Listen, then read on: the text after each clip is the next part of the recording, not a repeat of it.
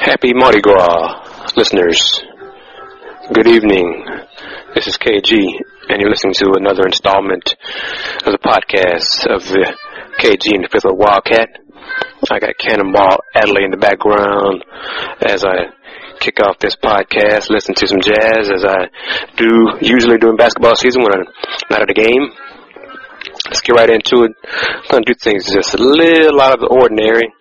Usually talk about the Rockets or the scores from the Houston area teams at the top, but not this time. This time, I want to t- touch on something that uh, the NCAA legislation the schools passed last week on the 17th, which is what Friday.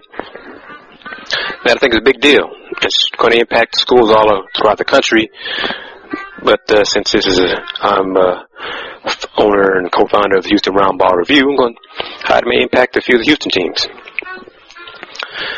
The NCAA had passed by a ridiculously razor thin margin to require or allow multi-year scholarships to be granted in Division One basketball. Division One schools will now have the option to offer scholarships guaranteed for more than one year. In case you did not know, for about 30 years or so, scholarships have been renewable annually. So y'all to talk about four-year ride has not been the case. It's up to uh, students if they basically it allowed schools if they wanted to recruit another direction, change the coaching staff, change the philosophy and athletic office, etc., that they would not have to renew the scholarship of the current athletes on the particular teams. So, the bigger programs now, let me tell you this. Out of the 330 voting institutions, 90% voted.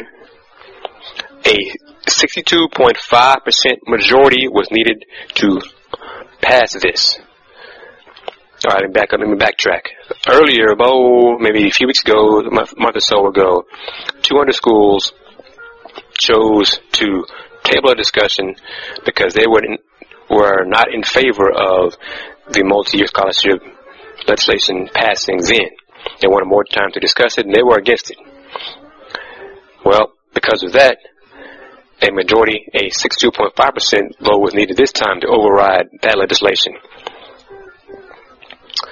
Well, it came close to overriding it, but 62.1 62.12% voted to override it.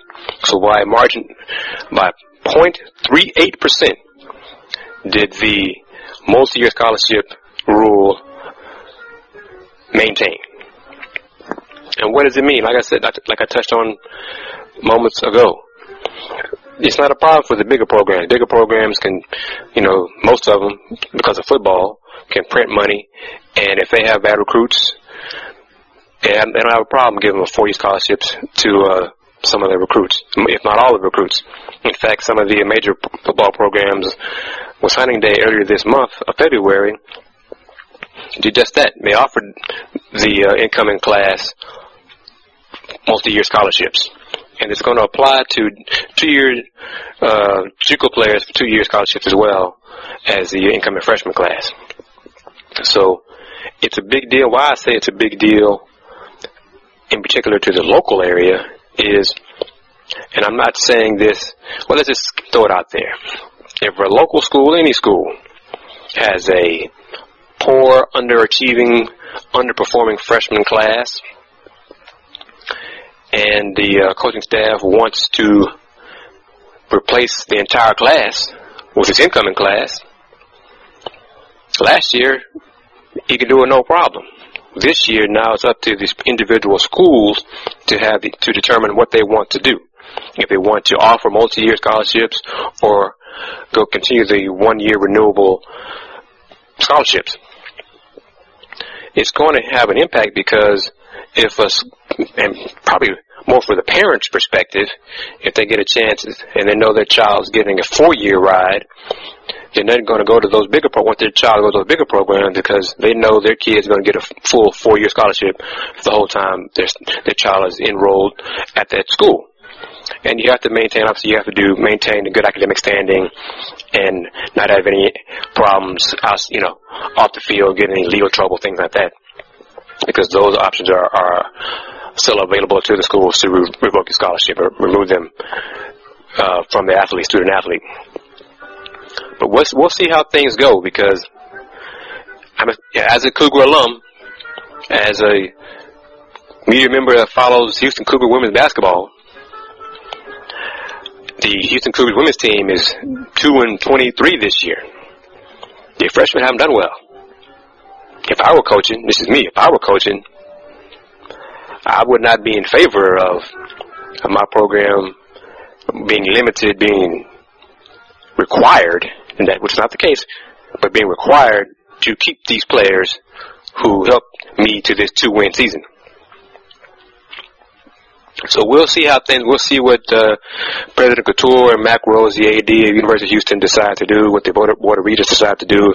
If they want to go the multi-year route or if they can maintain status quo.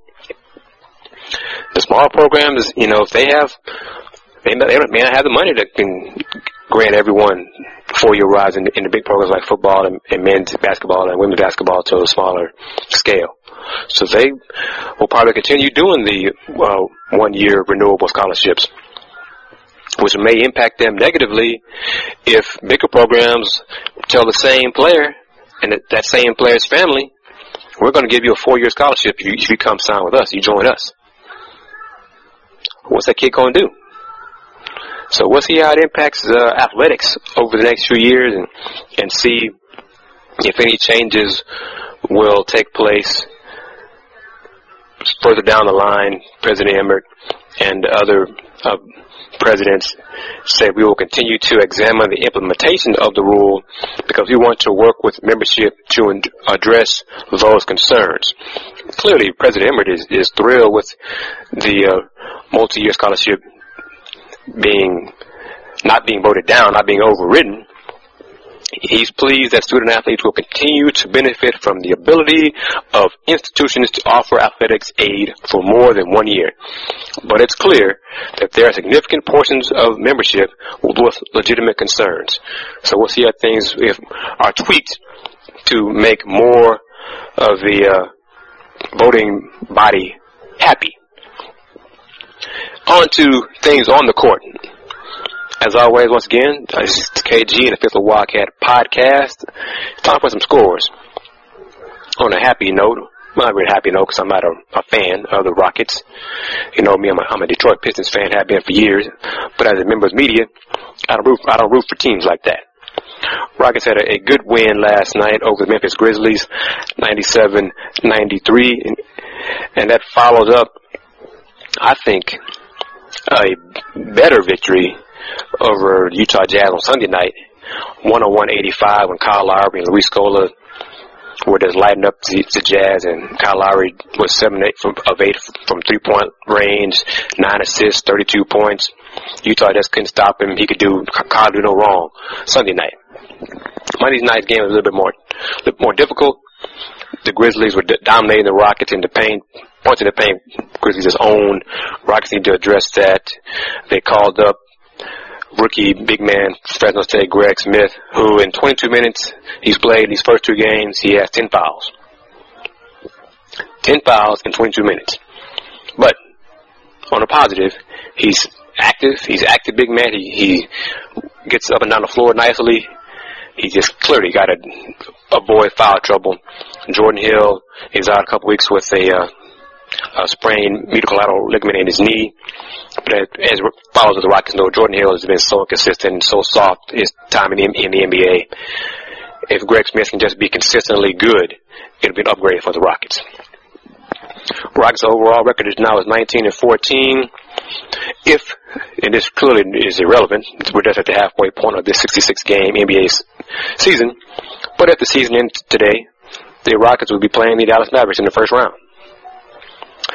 In other words, Rockets, Rockets will be done with the playoffs in the first round. Rockets would not beat the Mavs If the playoffs ended today and barring some huge blockbuster trade, Rocks would meet the Mavs in the first round in May. That's just my opinion on that.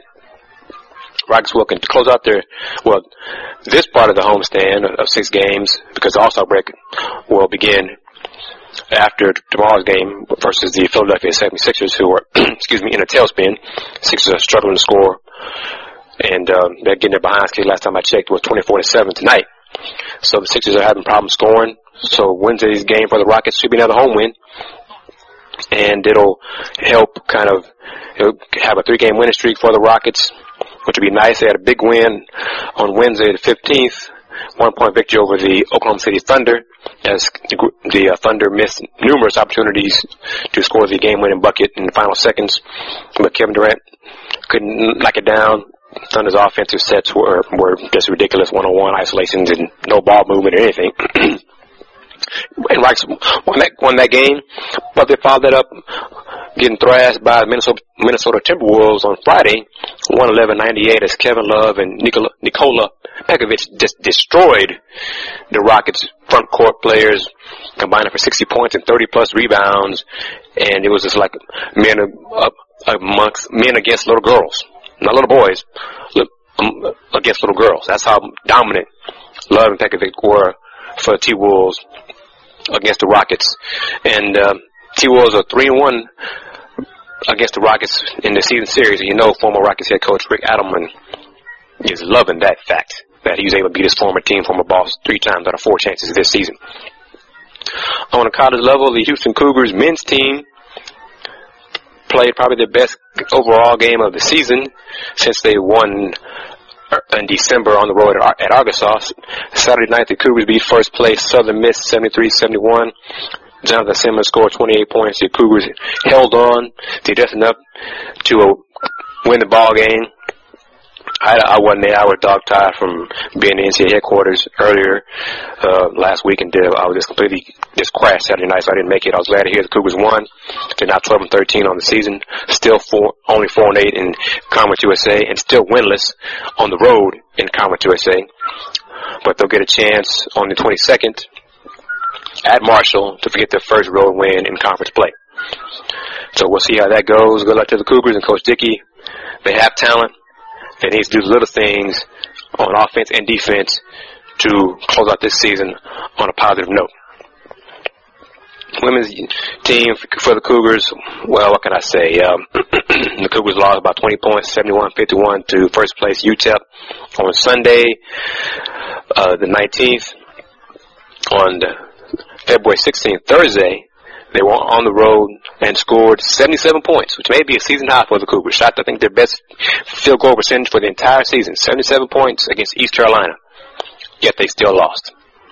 They gave up 83 points to East Carolina, who was also only had one win in Conference USA play. So the Cougars now have a 1 and 12 record in the conference, 2 and 23 overall. That one win, one conference win is uh, makes the Cougars the foundation, the bottom of CUSA as they are in dead last place in Conference USA. Who would have thought the Cougars would go from a perfect regular season last year to just one win in CUS play this season? So well, clearly injuries are played a big part in it, but so had uh, some poor recruiting and the uh, freshmen have that's not done a good job this year. That's bottom line, and that goes coaching. Coaches brought the players in here, and they haven't got the job done. On the swag note, let's talk about Rice. Let's give the Rice House some credit and some some pub and some mention. Women's team is 7 6 overall, 13 13. Excuse me, 7 6 in conference play, 13 13 overall. They defeated SMU Sunday afternoon, 69 60 after losing on the road in overtime 50-47 to the Tulane Green Wave. Rice men are 6 and 6 in CUSA, 15 and 12 overall. They got thumped uh, the last most recent game on the road at Tulsa, 69 to 50. That's right, 69 to 50. So it's yeah, I'll go through spurts. Both men and women team go through spurts where they cannot put the ball in the basket. Huskies, HBU Huskies. Women continue losing season is almost over. They're 0 6 in Great West play, 1 and 22 overall. That one win was over uh, team from Red River, I think from an NAIA team. They lost on the 18th to New Jersey Institute of Technology on the road, 88 to 28. That's right, 88 to 28. Thursday, before that game on 16th, they lost to Chicago State by only 22 with a score, final score of 63 to 41. But as I said, the Sharon, Coach Sharon Gleason's transition is a long and difficult one, but good luck to her and the, the team for the rest of the year and next season as well. HBU men, they defeated uh, NJIT 75-68 at home after losing Thursday to Chicago State by 9, 65-56. Their Great West Conference record is 2 and 5 and they're 9 and 17 overall. Both Husky teams play Utah Valley. The men will be on the road on Thursday and the women will be at Sharp Gym uh, playing Utah Valley at 7. The guys will be playing on the road at 8.05. Prairie View. PV Panthers. Ladies are 8 and 6 in SWAC, 11 and 14 overall. Have their another game, upcoming game will be at, home on the Hill versus Alabama A&M. They had a, a they split their, their game this weekend. They mashed Woeful Pine Bluff of Arkansas 72-52 Monday night after losing to Mississippi Valley State by 7, 63-56 on Saturday. The PV men lost two close games. Uh, first Saturday to Pine Bluff 61-58 excuse me, on Saturday, then Saturday 61, on Monday, last night, 6158 to Pine Bluff, and then do first, earlier, two days ago, previous, on the 18th, to First Place Valley, 60 to 58, on a last second three point basket by Paul Crosby. Paul Crosby took personal pleasure in defeating the Houston area teams in the last few days. First, he drained a three to beat the Panthers on Saturday. Then Monday night, he drained a three to beat the TSU Tigers to give Valley a share of the SWAC crown at 15 and 0, 14 0, I believe. And they won, Valley won, defeated TSU 56-53 Monday night. Tigers on Saturday defeated Pound Bluff 84-65. TSU 95 in the SWAC, five games behind Valley. Uh, Tigers 10 and 16 overall record. Let me touch on the Prairie View's men are 7 and 7 in SWAC, 11 16 overall. Last and almost least, the Lady Tigers. 2 and 12 in the SWAC, 4 and 21 overall. Those two records aren't as bad as the Huskies of HBU nor the Cougars of University of Houston. However, on Saturday, the Lady Tigers played winless Arkansas Pine Bluff. Not just in the conference, not just in the SWAC, overall. Pine Bluff was winless on the season. Winless on the season. 0 and 24, I believe. Yet they defeated the Lady Tigers by 17 points. 69-52. And then, to make it even worse, on Monday, Lady Tigers lost to Valley, Mississippi Valley State, 82-48. I think it's safe to say that these are the final coaching days of Coach Yolanda Broughton as the head coach of the TSU Lady Tigers. She just hasn't got things done like um, I thought she would, and I'm sure the TSU alums and other people thought as well. But to lose by 70 points to the maybe the win- last winless team in women's college basketball on Division One level is just utterly embarrassing. Once again, this is KG. You'll to the KG and Fifth of Wildcat podcast. You can catch me at my website, HoustonRoundBallReview.com, on Twitter at T-H-E-H-R Review. Check out the Houston Roundball Review fan page on Facebook.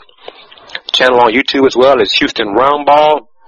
I blogged about my experience at uh, the last on Thursday and Friday last week at the headquarters doing the media mock selection for women's college basketball. Check those out as well touch on that probably later on this week in, in a bit more detail. But as I said last week, I was going to start doing on a more consistent basis as we get closer and closer to the banquet, the inaugural banquet for the Guy V. Lewis Award, which will be awarded to the top high school, boy high school player in the greater Houston area. It's March 27th, 2012. It's going to be a Tuesday. It's the week of the uh, Final Four, men's and women's. I have a link posted on the main page of HoustonRoundballReview.com. You can also go to Guy V. Lewis award.org to see the our top 20 uh, on our watch list. You can also see a link to register to attend the presentation, which will be held at the Bayou City Event Center on uh, located at 9401 Knight Road. Phone number is 713 724 2930. Once again, that's at the Bayou City Event Center. Address is 9401 Knight Road, K-N-I-G-H-T. Phone number 713-724-2930. Go to the Guy. Lewis website to vote. We'll be getting narrowed down to uh, 10 players. High school players have started for boys and girls basketball. So you can go to the Guy V. Lewis Ward.org website to vote for your top 10. And uh, fans can vote, coaches can vote, and media can vote. And we will compile the votes and announce the winner who will receive a very nice award at the banquet presentation on March 27th, Tuesday, March 27th. It's from 7 to 10 p.m. at the Bayou City Event Center. That's wrap it up for me. But as I touch on, no one sent me any questions. No one, no one's emailing me. No one's tweeting me. No one's visiting the uh, Facebook fan page. Uh, I'm trying to get some more interactivity here. So tweet me some questions, tweet me some comments.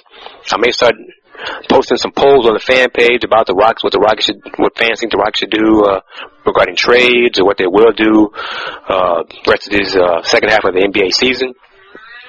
So we'll, we'll see how things play out. Thank you as always. Tell your friends about the podcast. And we may be returning to the beginning uh, with the duo uh, I think the Wildcat is is uh, is starting to get better. I'm glad to say. So we should be hopefully uh, kicking it back uh, like we did at the beginning in the podcast with him sharing his wisdom and expertise in the with the college uh, sports scene. So look forward to that in the very in the coming days, hopefully. But as always, in conclusion be true, be cool, and do more.